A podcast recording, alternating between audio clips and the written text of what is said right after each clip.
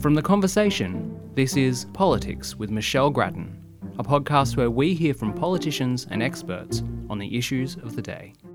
Jim Chalmers' first budget puts the fight against inflation as its number one priority. That means there was no scope to give households relief from the soaring power bills that the budget predicts. It's a budget that delivers on Labor's election promises, but it is also an interim budget.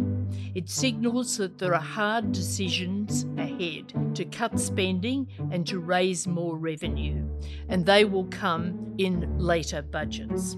In this podcast, we speak to Treasurer Jim Chalmers, Shadow Treasurer Angus Taylor, and the head of the Grattan Institute, Danielle Wood.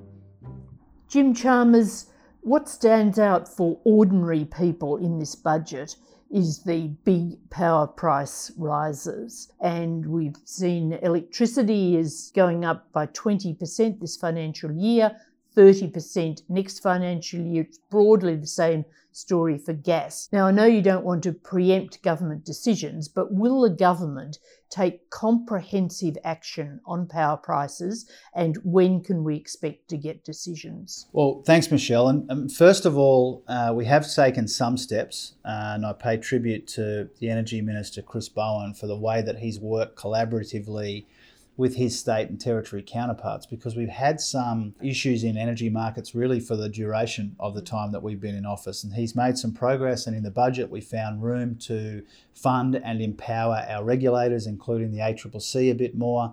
You know about our efforts to get more renewable energy into the system, which in the long term is the only way to fix some of these challenges. Uh, but we are contemplating whether there's more we can do. Uh, these power prices uh, the way that they're increasing, they will sting, and we would like to try and find a way to take some of the sting out of it. But we need to be realistic about that. We need to be careful and cautious about it, and we need to collaborate uh, with states and territories to, to make sure that if there's anything that can be sensibly and responsibly done, obviously we'll consider that. Uh, we've got more work to do on it. And timing? Oh, well, the work is already happening. Uh, and I think any responsible government that gets the kind of electricity price forecast that I printed in the budget this week, takes that seriously and, and considers its options. And for me personally, uh, something like this, I think, makes me consider probably a broader range of, of options that I may have in years gone by. And but beyond that, I don't really want to narrow it or preempt it. Uh, it is principally the job of Chris Bowen, uh, but we will support him, other members of the cabinet as well, to see if we can do more.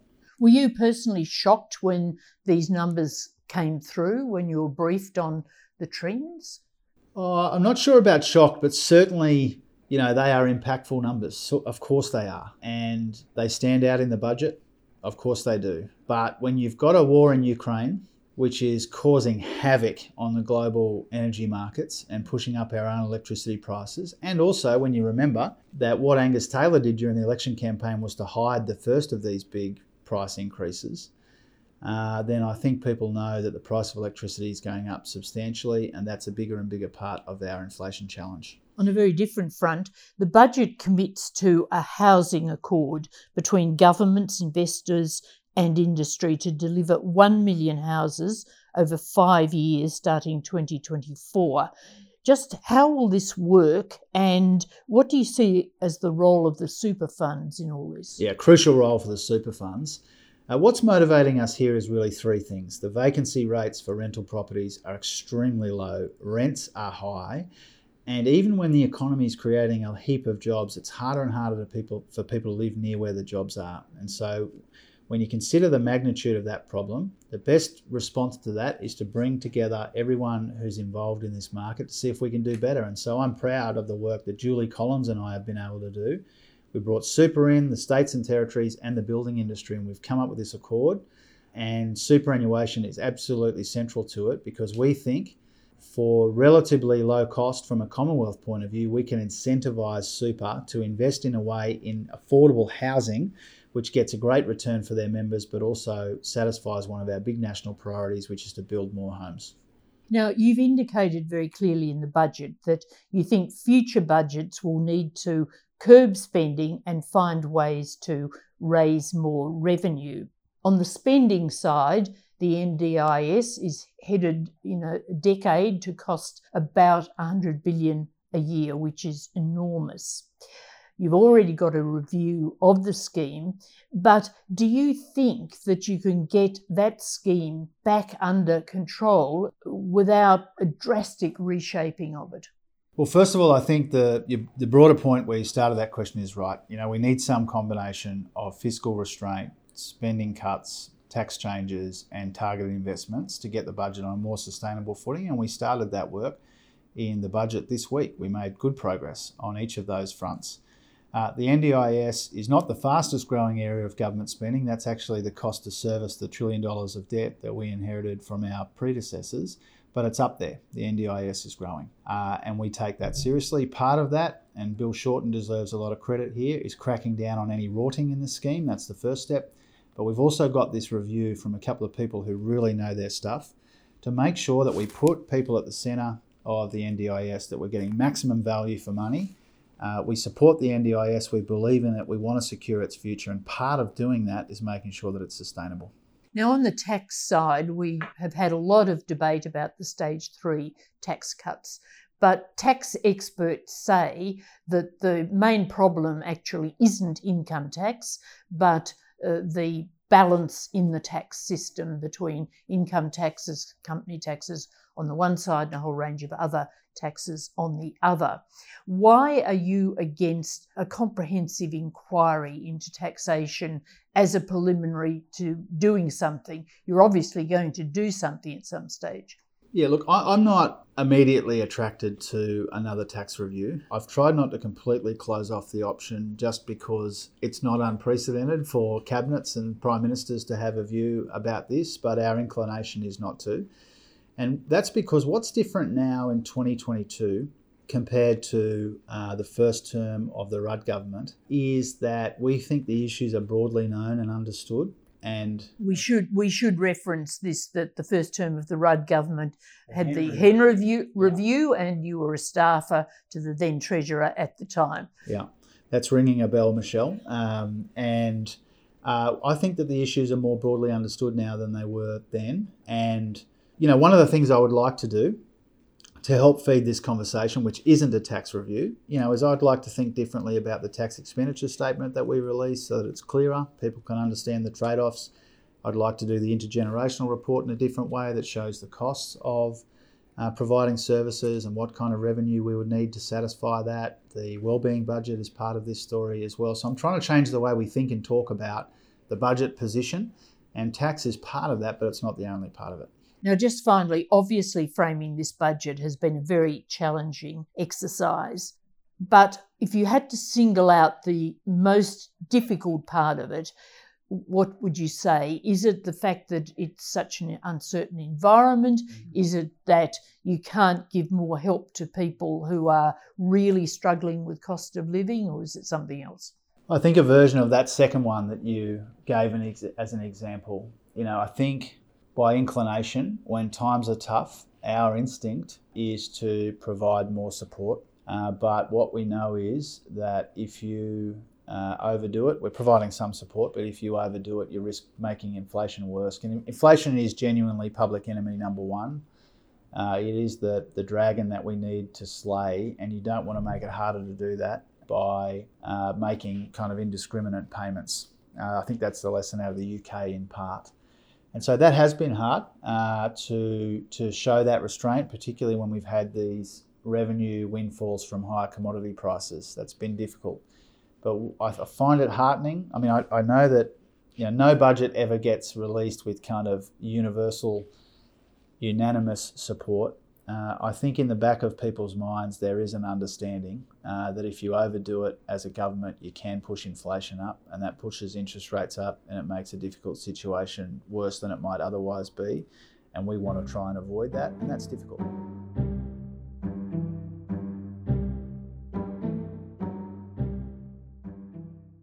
Angus Taylor, if you were Treasurer, what would you be doing right now about these escalating power prices?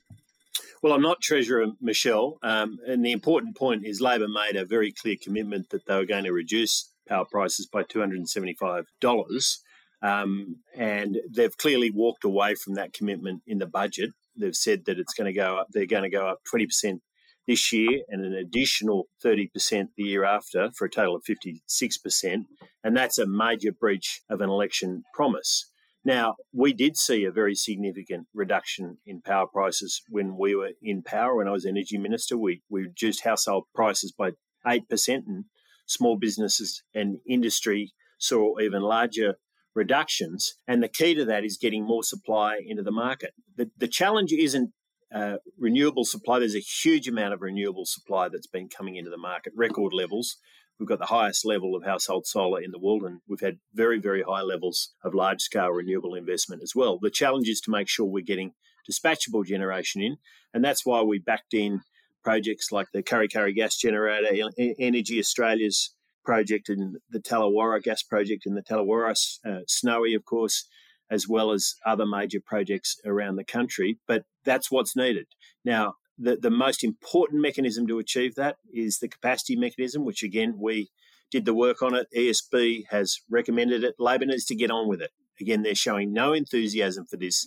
It's supply, supply, supply. And, and that we know uh, it's economics 101. More supply brings down prices. Now, you've criticised the budget, but given the high inflation and the Reserve Bank's move to curb inflation, aren't the fiscal settings about right? No, I don't agree with that. There's $115 billion of additional spending in this budget. $115 billion additional spending versus the March budget over the next four years. We also see deficits that are increasing, starting at $32 billion for the year just past, just over $32 billion, rising to $51 billion in the next couple of years. So we've got a deteriorating deficit, we've got a sharp increase in spending, and that's not what's needed in an inflationary environment. What we do need is a responsible budget and one that then can put downward pressure on inflation and on interest rates. I mean, at the end of the day, you need fiscal policy and monetary policy working together. That's essential at a time like this. And uh, the best way to do that is to make sure it is very responsible fiscal policy. But on any reasonable measure, that's not what we've seen from the Treasurer in this budget. Given what you're saying, are you surprised that business has been relatively uh, praiseworthy, accepting of this budget? Well, I think I think there's a lot of business people I speak to uh, whether they say it privately or not, who are deeply concerned that this budget is a pathway to higher taxes. And I think that's the real risk here is that Labor is setting itself up to do what it always likes to do, which is to tax more. Now, there's significant increases in tax in this budget, by the way, well over a billion dollars additional taxation as well. But there's a placeholder here to get rid of the stage three tax cuts. Labor knows that with inflation, you get bracket creep, and that means you can get continually rising rates of taxation. And uh, we think that's a bad idea, which is why the stage three tax cuts are so important. They take out a bracket. That's the best way to deal with bracket creep. Labor, on the other hand, are more than happy uh, to see tax rates rising. And if you can do that through bracket creep, all well and good. So for them to see the end of the stage three tax cuts, I, I get a very strong sense that's what they want to do. Jim Chalmers floated that kite. There's a, clearly a placeholder. And most importantly, the, the budget uh, makes almost no mention of the stage three tax cuts. Uh, there's no celebration of the fact that the vast majority of Australians will be able to keep at least 70 cents per dollar in their pockets, uh, that there'll be incentives there for them to invest, to build careers, to take risks. And that will encourage growth over time. That's just completely absent from the budget, which only leads me to believe that this is a budget for higher taxes. Well, do you think that there's any case for reform of any part of the tax system in the coming years, or do you reject the need for the system to be recalibrated in some fashion to get more revenue? Uh, I'm talking about the whole tax system here, not stage three. Well, I mean, I, I firmly believe that there's a strong case for reform through lower taxes and through taking out a bracket and encouraging Australians to get out there, go hard, have a crack, build businesses, build careers, and in the process, across a broad sweep of tax brackets, keep 70 cents in the dollar. I mean, that's my very strong belief. You, you asked about the spending side. I mean, if, if you can achieve strong economic growth, then that is the best way to pay for the services Australians want and deserve. And as long as your economic growth is stronger than your spending growth, then your budget is always improving.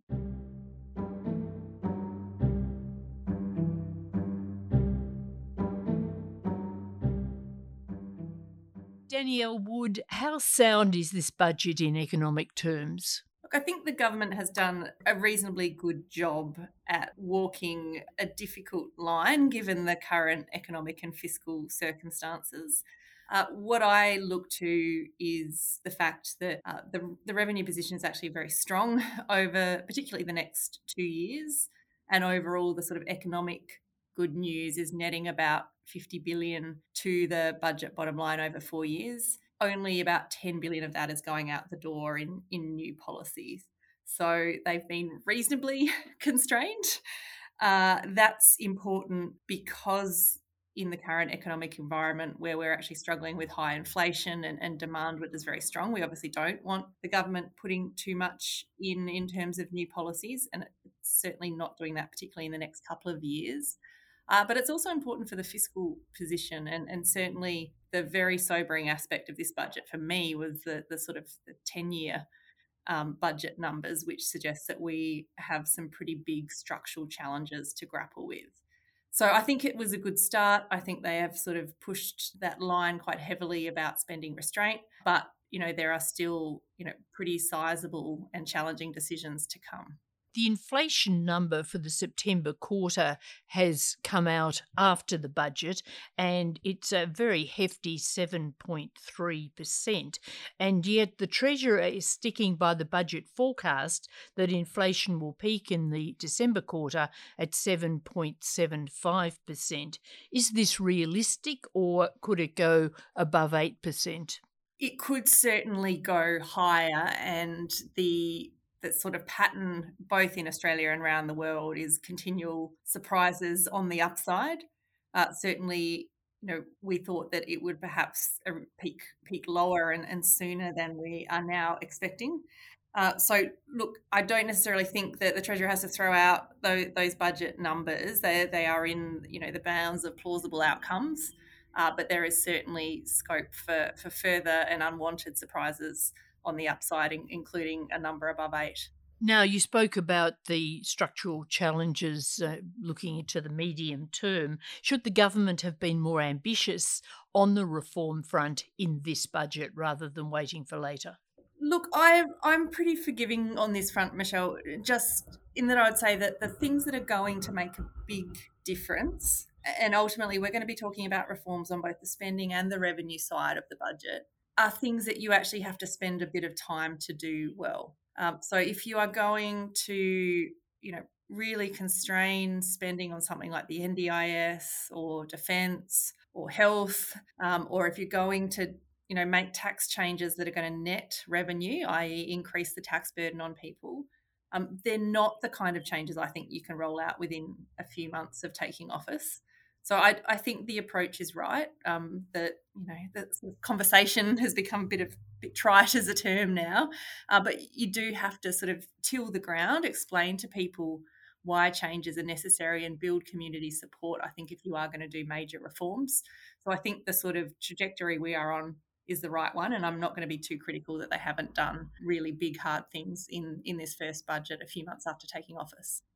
You've favoured changing the stage three tax cuts, but do you think other major uh, tax changes should be made, and should they be made in the May budget, or should the government take a package to the next election? So I think there there is some potential actually to make tax reform as part of a package with the stage three tax cuts. So, if we think that the stage three tax cuts are about cutting tax rates and changing tax brackets, you know, I think there are there's genuine reform to be made in terms of addressing leakages to our income tax base. Uh, so at the moment, you know, the well advised can significantly reduce their income tax burden through things like um, concessional superannuation, uh, negative gearing and the capital gains tax discount, family trusts. Uh, I think you could package that together with with the tax cuts in a way that would significantly reduce the fiscal cost of that package. Uh, it would be uh, a more fair change to the, the system uh, and, and genuinely would improve the, the, the, way the tax system functions over time. Uh, so that is one thing I think that they could do this term. Uh, it would be politically challenging, but I, I, think you know you could really make the case for that. Uh, if we think about other significant tax changes, you know, often the, the GST and increasing the rate or broadening the base of that will come up as an option. I think you could only do that by taking it to an election. I think that is um, such a substantial change that you would really have to put that to the people. And the Treasurer rather recoils when anyone suggests that that should be done, the, the GST changed, I must say. I, I, I agree. I think, um, you know, the, the strong signal is that Labor just doesn't have an appetite to go there. Uh, you know, I think that's a shame, but it, for whatever reason, it, it's sort of an untouchable for them. Uh, but there are a lot of other sensible tax changes that are on the table that they, they can look at. Just finally, the budget measures uh, include, of course, more support for childcare, which was an election promise, and extending paid parental leave, which was recently announced. They're aimed in part at boosting women's participation. Will they make a major difference to that level of female participation, or will it be a more marginal one? I think when you when you think about level of difference, you have to think about it in terms of the scale of the budget measures. Um, so the the childcare changes are pretty significant, just under 5 billion over the forward estimates. They will substantially sharpen or improve financial returns to work for second earners who tend to be women, the ones that are that are flexing their hours to deal with work and care. Um, so our, our estimates suggest, Michelle, that they could produce about an 8% increase in, in workforce participation amongst that group of, of second earners with younger children. I think the, the Treasury numbers put it at about um, 1.4 million work hours per week. Uh, that, that's pretty close to where we come out as well. Uh, and just to give you a sense, that's about a sort of a two to one uh, return on investment uh, in terms of the, the, GDP impact for the dollars spent. So it is it's sizable. It's certainly um, big economic kicker uh, compared to a lot of other things that you might invest the money in. Uh, the parental leave changes are, are, really about a kind of longer term shift, um, which is about trying to get dads more involved in the early years of care.